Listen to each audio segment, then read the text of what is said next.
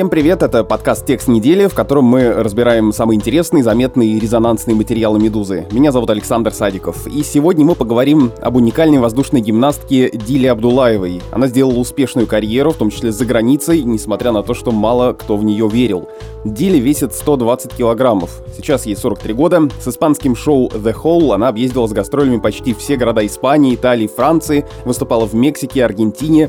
Ну а телезрители в России могут помнить ее по участию в шоу «Минута славы» в 2008 году. Историю гимнастки на «Медузе» рассказала специальный корреспондент Ирина Кравцова, и сейчас мы с Ирой обсудим этот материал. В заголовок э, статьи вынесена цитата модельера Жан-Поля Готье «Когда я смотрю на тебя, то вижу Мерлин Монро». Это Готье сказал Диле после ее выступления в парижском мюзик-холле «Казино де Пари», а у Дили как раз был номер, в котором она выступает в образе Мерлин Монро.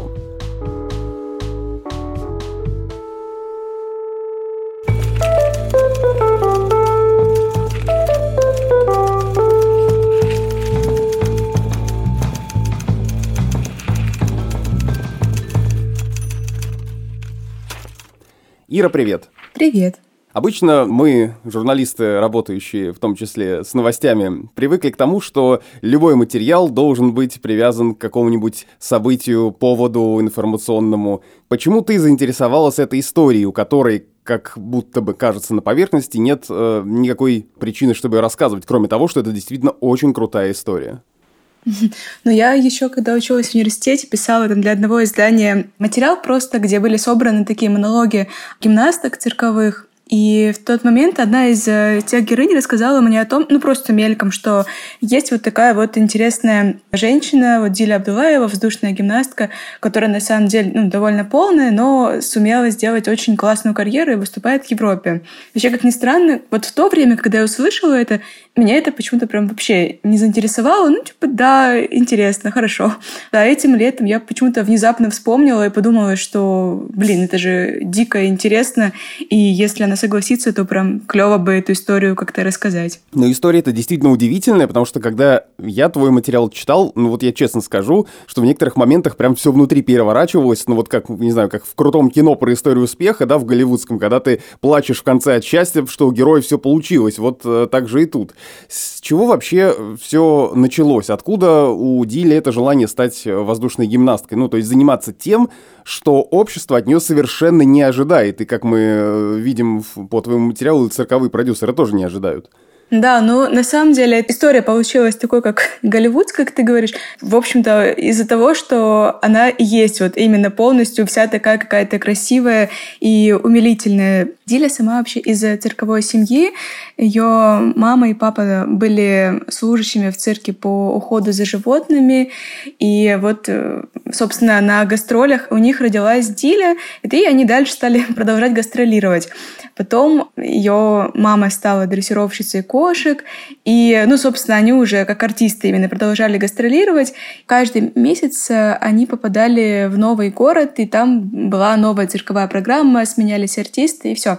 И у Дили, конечно, была возможность э, постоянно смотреть, ну, поскольку угодно раз, там, где цирковые все выступления, но она говорит, что ее прям с самого раннего действительно детства больше всего именно что завораживали это выступление воздушных гимнасток. Вот она рассказывает, что там, когда ей было, ну, там, начиная с пяти лет, она забиралась на верхние ряды цирка, когда знала, что будет выступление именно воздушных гимнасток, там садилась и смотрела. И она вспоминает, что было какое-то такое, ну не то что поворотное, но самое такое яркое выступление, которое до сих пор она прям хорошо помнит. Воздушная гимнастки, там, которая выступала с э, Орланом, и это все было очень красиво. До сих пор она даже помнит образ той гимнастки. И вот после этого она вернулась домой вечером, легла спать и долго не могла уснуть. И в итоге лежала и вот впервые начала представлять себя, именно саму себя, на манеже в образе воздушной гимнастки. При том, что она вот в этой своей фантазии не видела именно себя, то есть она не видела там полная она или худая, какая она, сколько ей лет, но вот четко как-то ощущала себя в этом образе. И потом она говорит, что еще очень многие годы с тех пор она регулярно возвращалась к этой своей мечте, когда ложилась спать и когда уже просто оставалась наедине с собой, но сама поверить не могла в то, что действительно там эти мечты могут когда-то притвориться в реальность, в жизнь, потому что она, ну, как бы все про себя понимала, то, что она изначально росла таким довольно полным ребенком, и она росла как бы в такой цирковой среде и знала там, какие стандарты именно у гимнасток. Но, тем не менее, вот такая мечта у нее очень сильная была и желание тоже. Но при этом ее работа в цирке началась ведь не с этого, да, она не сразу взяла и попыталась э, полетать под куполом. И вот это вот ее осуществление мечты, да, в каком-то смысле началось с э, эпизода, когда продюсер циркового шоу «Крокотук» пригласил ее поучаствовать в одном из номеров и появиться на манеже, как вот он говорит, как нечто большое и шокировать зрителей. Она должна была там пролететь под куполом, да, и разбрасывать какие-то блестки. И вот так она впервые оказалась в положении воздушной гимнастки, но еще не являясь, по сути, ей. Да, на самом деле, вот когда она рассказывала эти все эпизоды, то они действительно вселяют веру в эту банальную фразу, расхожую там по интернету, о том, что если ты чего-то очень сильно хочешь, то сама Вселенная поможет тебе, потому что вот даже у Дили, да, у нее совершенно не было никаких предпосылок к тому, чтобы эта ее мечта осуществилась, потому что она окончила школу, точно так же, как мать устроилась в цирк, служащий по уходу за животными, ухаживала за кошками своей матери, там, варила им еду, вычесывала и так далее. Потом ее совершенно случайно подруга предложила выступать там в одном э, цирковом шоу вот в образе назойливой мухи, ну вот некая такая клоунская реприза. И потом, да, потом внезапно она приехала с этими гастролями в очередной город, в Тулу, и там ей сказали, что ее заменяют другим артистом, и все, в общем, она остается без работы. Она приезжает к директору Росгосцирка в Москву, чтобы просить какую-то работу. Там в этом кабинете в этот момент совершенно случайно оказывается вот цирковой продюсер из шоу «Крокотук», и там мерит ее взглядом, понимает, что она такая вся фактуристая, маленькая, полная, довольная, и что да, прикольно как бы с помощью нее репетировать публику. И ей предлагают вот таким образом начинать участвовать в шоу. И действительно, да, она вот такая вся со своим изначальным весом, момент 140 килограмм, становится в воздушное кольцо и таки вылетает к зрителю на манеж на высоту 11 метров. Ну и какое-то время она э, выступала вот в таком образе, когда она взлетала под купол в костюме набивной куклы, о чем она рассказывает тебе, да? Как вообще случилось так, что она в итоге все-таки добилась своего, да, и стала профессиональной настоящей воздушной гимнасткой с разными крутыми номерами, а не просто вот таким шоковым номером, который должен был эпатировать публику. Цирковой продюсер изначально поставил перед ней такую четкую задачу, довольно минимальную. Вот все, твоя задача просто вылететь, выбросить эти блестки на зрителей и просто приземлиться на ноги. Больше вообще ничего не надо. Единственное, как он говорит, что ей было разрешено поприветствовать просто как-то публику, и все. Она при этом изначально хотела сделать это как красиво, но понятно, кому захочется вылетать вот действительно, что в образе чего-то большого, чтобы просто шокировать. Ей, естественно, хотелось именно что-то красивое научиться делать. И она начала репетировать э, буквально как-то вообще постоянно, как вот ее коллеги рассказывали, и уже через какое-то время, год-два у нее стало получаться делать действительно в этом кольце и на высоте какие-то очень крутые номера, которые, в принципе, делают все ее коллеги в типичном для этой профессии весе. Но, кстати, как другие артисты, ее коллеги реагировали на то, что она умудряется делать такие крутые трюки? Ну, то есть, на самом деле, просто делать все то, что делают другие гимнастки, но более, скажем так, форматного телосложения. Но она говорила, что изначально, когда она рассказывала своим коллегам о том, что вот она репетирует и хочет стать э, воздушной гимнасткой, то все реагировали очень скептически, это в лучшем случае как-то вот, ну, не верили и говорят, да ладно, какая из тебя гимнастка там и так далее. Вот она говорила, что реакция была в их глазах такой, как будто она бы им сказала сейчас, что, знаешь, залевитирует просто у них на глазах. Ну, то есть это вообще из ряда вон. Так или иначе, ну, никто никакой веры и какой-то особой поддержки не проявлял. Вот. И тем не менее, вот она говорила, что ей, в общем-то, было это, грубо говоря, все равно, что собаки лает, караван идет. Ей это было нужно, ей этого очень хотелось, и она к этому шла. Но и вот когда она к этому пришла, и когда ее коллеги-профессионалы увидели, что она может, мне понравилась э, одна из твоих собеседниц, говорит, что она прям офигела, когда увидела это. Ну, то есть, когда я читаю в твоем материале вот такие реплики, я сразу как раз представляю себе вот этот эффект, вот этот катарсис, который возникает, когда человек действительно, вот ты видишь, как он добился и как это круто. Да, это в тексте говорит ее близкая подруга, вот с которой они еще с детства как-то подружились. Да, она говорила, что они на какое-то время расстались, когда подросли, и как-то не созванивались, но она слышала о том, что цирковые поговаривали, что вот там некая там толстая Диля Абдулаева хочет построить карьеру воздушной гимнастки. Ну и посмеивались над ней. Ну и эта подруга ее больше как-то особо ничего не знала. А потом она внезапно оказалась на этом цирковом шоу, где выступала Дили. В то время, когда она уже на самом деле подтренировалась так хорошо и уже какие-то прям реальные трюки очень крутые выполняла на манеже. И она говорила, что когда она увидела ее, то она просто вообще, как она говорит, там, что она орала и визжала от восторга, что она показала всем, что умойтесь, я смогла, и что... Ну, действительно, мне кажется, это очень крутое такое ощущение, когда ты видишь перед собой живой такой пример вдохновляющий, когда человек что-то действительно смог, вот вопреки буквально всему. И вопреки тому, что физически не было предпосылок к тому, что это вообще каким-то образом хоть могло получиться. И тому, что в человека никто не верил, а он все равно вот взял и смог. Но на самом деле-то вот эта вот история успеха, она этим совсем не заканчивается. Это только лишь ее, по большому счету, такое эмоциональное начало. Потому что впереди будет еще много интересного там и из-за границы, о котором мы поговорим. Но вот есть момент 2008 год, когда о существовании такой гимнастки, как Диля Абдулаева, узнали многочисленные российские телезрители. Это шоу «Минута славы». Диля Абдулаева! Шпилькой-то за что дразнили? Наверное, было сочетание Дилька-шпилька. Просто в рифму. Понятно. Филипп Киркоров, сияющий, хочет что-то сказать. Диля, это так мило. Это просто нет слов. Вот стало ли участие для нее в этом шоу какой-то поворотной точкой? Потому что я прям так и представляю, вот очень хочется всегда проводить в течение нашего разговора параллели с кино. Если бы мы жили по законам какого-то фильма, то, наверное, да, в случае с Дилей это была бы поворотная точка, и потом все бы изменилось после этого. На самом деле, это ведь не так уж сильно и помогло и в плане карьерного продвижения.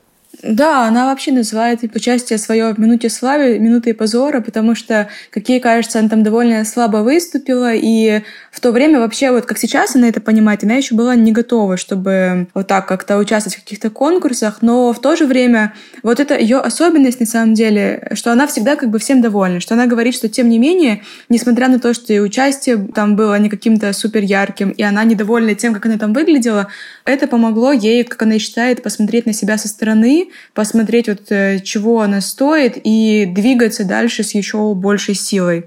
А так как таковой какой-то неизвестности и предложений к ней с тех пор, насколько я понимаю, никак не посыпалось. Ну и ты еще спрашиваешь о том, что это ей дало. Дало это ей то, что изначально, когда она собиралась участвовать в «Минуте славы», она хотела выиграть миллион, чтобы э, открыть свое дело по производству одежды для полных людей. Потому что когда только начала участвовать в цирковом шоу, как гимнастка в Крокотуке, она столкнулась с тем, что для полных людей в то время, это было начало 2000-х годов, не было нормальной спортивной одежды. То есть спортивная одежда для полных женщин выглядела примерно как одежда для дачи. И в то время она купила себе швейную машинку тогда, какую-то самую простенькую, и начала шить себе спортивную одежду.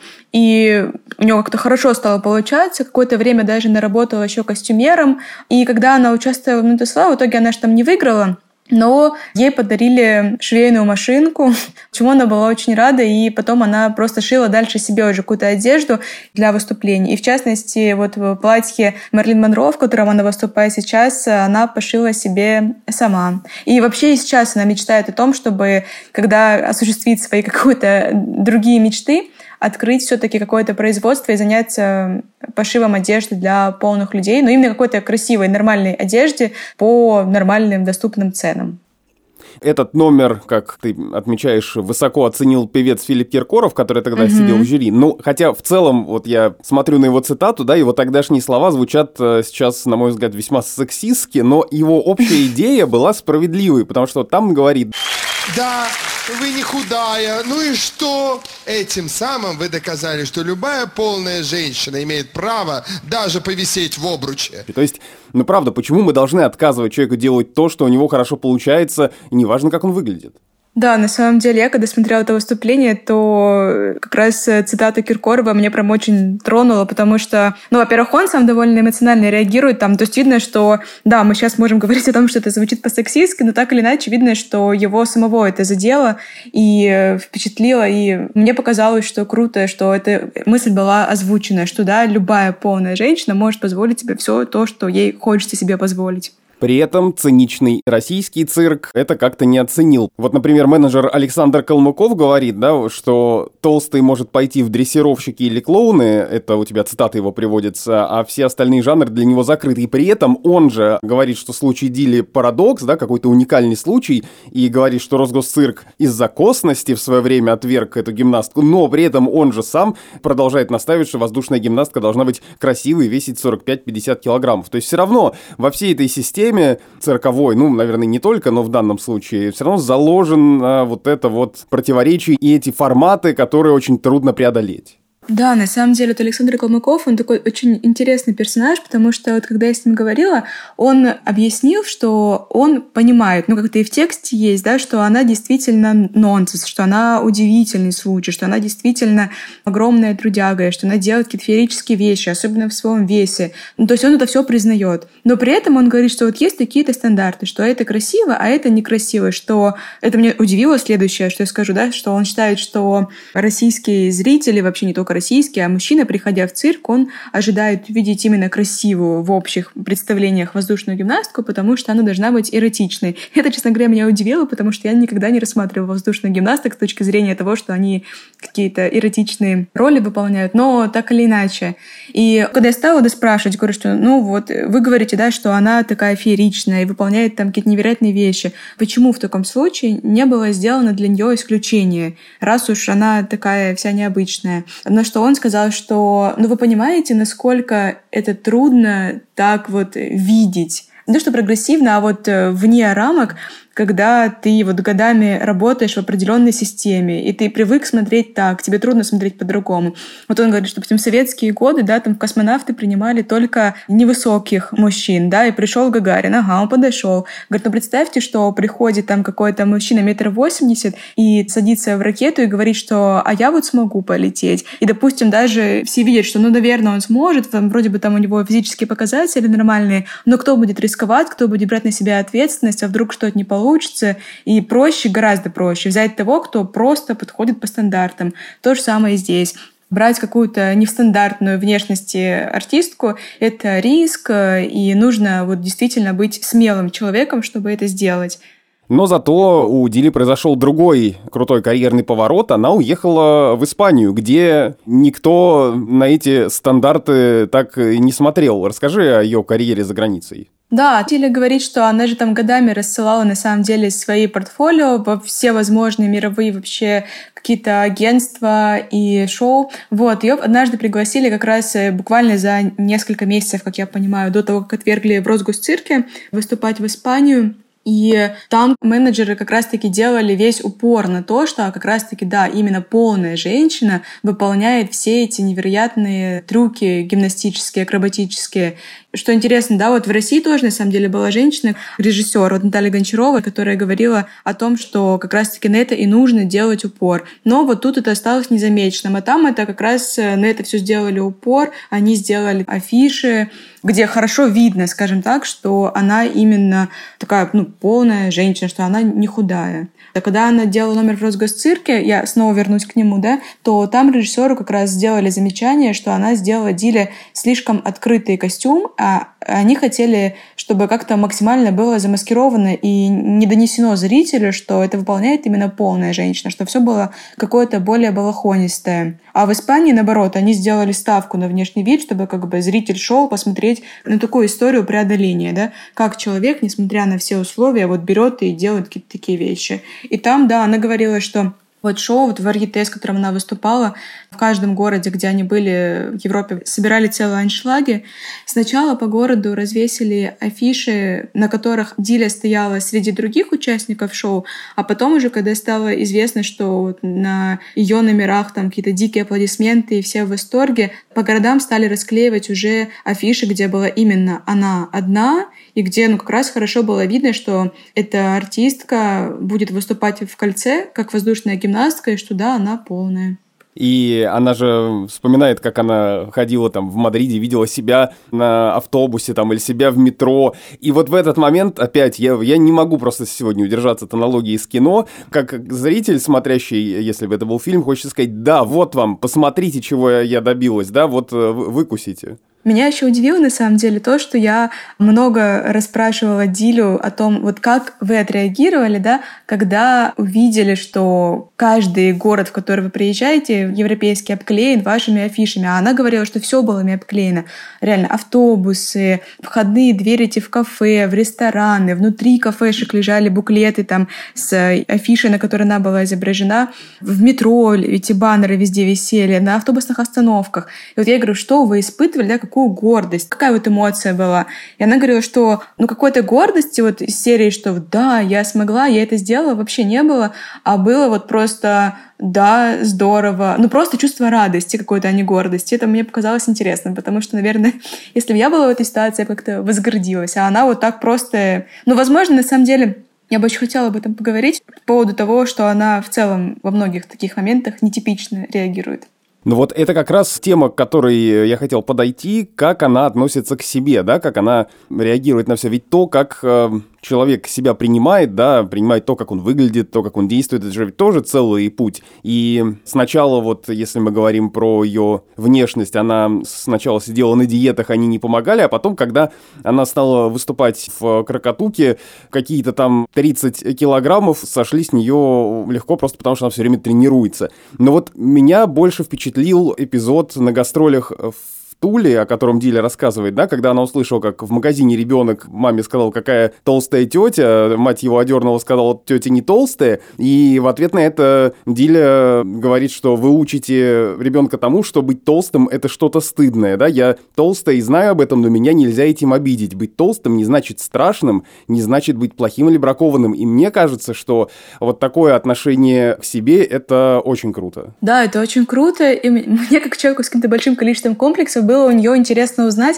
как так вышло, что она вот пришла к этому осознанию. И вообще, честно говоря, мне даже ну, как поначалу не верила, что ей действительно не важно, как она выглядит. И я вот все пытала ее. Может быть, вас родители очень сильно поддерживали и любили в детстве и говорили, что вы самая красивая, и это дало вам ресурсы вот сейчас э, вот, не слушать ничье мнение, а действительно быть уверенной в том, что вы прекрасно выглядите. Она говорит, нет, я росла в обычной советской семье, меня там как-то не хвалили, не ругали, родители рано уходили, поздно приходили, не было какого-то такого, вот как сейчас принято воспитывать детей, вот такими свободными и хорошими, и с пониманием того, что они чего-то стоят. Потом я спрашиваю, «Ну, может, у нее братья есть тоже, может быть, братья как-то нет. Потом говорю, может быть, у вас в школе были какие-то друзья, да, вот ну, какие-то верные, которые вам внушили как бы представление хорошее о себе, да, что вы отлично выглядите тоже она говорит мне, что она там каждый месяц меняла школы, и в каждой школе она сталкивалась с проблемой, что там ее старшеклассники и одноклассники дразнили тем, что она толстая и так далее. И там даже она рассказывает еще, что однажды ей старшеклассник плюнул в лицо, и она об этом рассказывает сейчас, уже спустя, наверное, лет 35. Видно, что ей это настолько до сих пор больно, вот тот случай, что до сих пор она как-то вот, ну, очень аккуратно как-то старается об этом говорить. Ну, то есть не было какой-то такой извне поддержки, которая давала бы какой-то ресурс сейчас. Но при этом она говорит, что у нее внутренняя есть такая какая-то особенность, что вот этот весь негатив, который на нее лился там с разных сторон, она его вообще, как она говорит, не воспринимала. Ну, то есть она говорит, что не превращалось в эти все, допустим, обзывательства, не в дальнейшее желание самой кого-то обижать, и в самокопание тоже не превращалось. То есть ей, допустим, сказали, что она толстая, и у нее от этого не появляется мысль, да, я толстая. Ну, сказали и сказали. Неприятно? Неприятно. Но вот эта мысль не вселилась в нее. Это показалось мне очень интересным. Ну, она вообще пример такой по-настоящему self-made woman, да? Да. И мне кажется еще, что вот э, мы тут э, периодически говорим о внешности, ведь внешность для красоты это чаще всего не важно, потому что красивым тебя же делает э, не только твоя внешность, а весь твой цельный образ, то, как ты себя ведешь, как ты себя подаешь и как уверенно ты себя чувствуешь. Да. Ну и в частности, вот она говорит, что она сейчас, пока был карантин, самоизоляция, набрала типа 10 килограмм и подошла к зеркалу, поняла, что как-то не так выглядит. Она говорит, что я выхожу на улицу, и я прям чувствую, что все смотрят на меня, как будто я такая толстая, некрасивая и ну, такая ужасная. А потом она говорит, что прошло там ну, неделя, и она говорит, что вот я себе говорю, что откуда вообще у меня эти мысли? Такого же никогда не было. Ну и что? Ну добрала 10 килограмм, ну похудею. Что вообще за мысли о том, что я могу быть непривлекательной?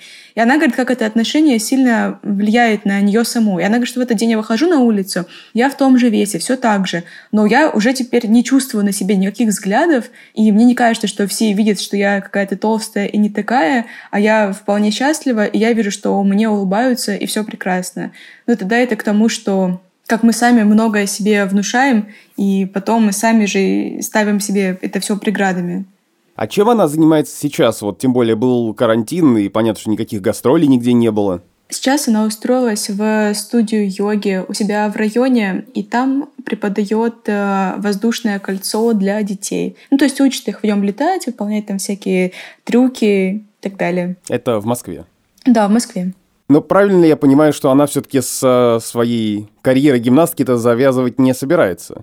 Да, она на самом деле сейчас работает преподавателем воздушного кольца вот только потому, что границы закрыты, а так ее зовут уже, и она с сентября планирует уехать гастролировать снова в Европу, продолжать свою карьеру вот мы начали разговор с тобой, какой был повод к тому, чтобы рассказать эту классную историю, но произошло немножко другое. Мы с тобой перед записью начали говорить, что после того, как статья вышла, на Дилю многие обратили внимание и многие вспомнили, что да, вот была такая гимнастка, давайте-ка мы узнаем, как она живет сейчас. Э, расскажи, как вообще аукнулась эта статья? Да, Диля говорит о том, что после того, как вышла статья, с ней стали связываться вот журналисты с Первого канала и вообще всякие разные наши коллеги и предлагают вот сделать о ней репортаж, там, написать о ней и так далее. Ну, ей, конечно, приятно, что такое внимание.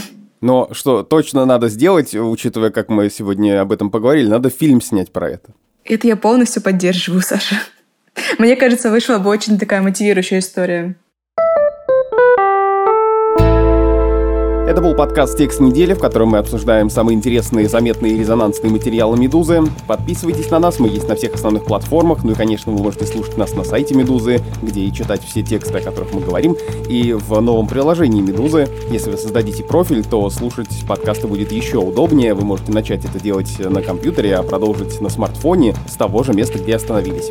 Ну и слушайте наши другие подкасты, например, ежедневный новостной подкаст «Что случилось?». Пишите нам письма на почту подкаст собакамедуза.io.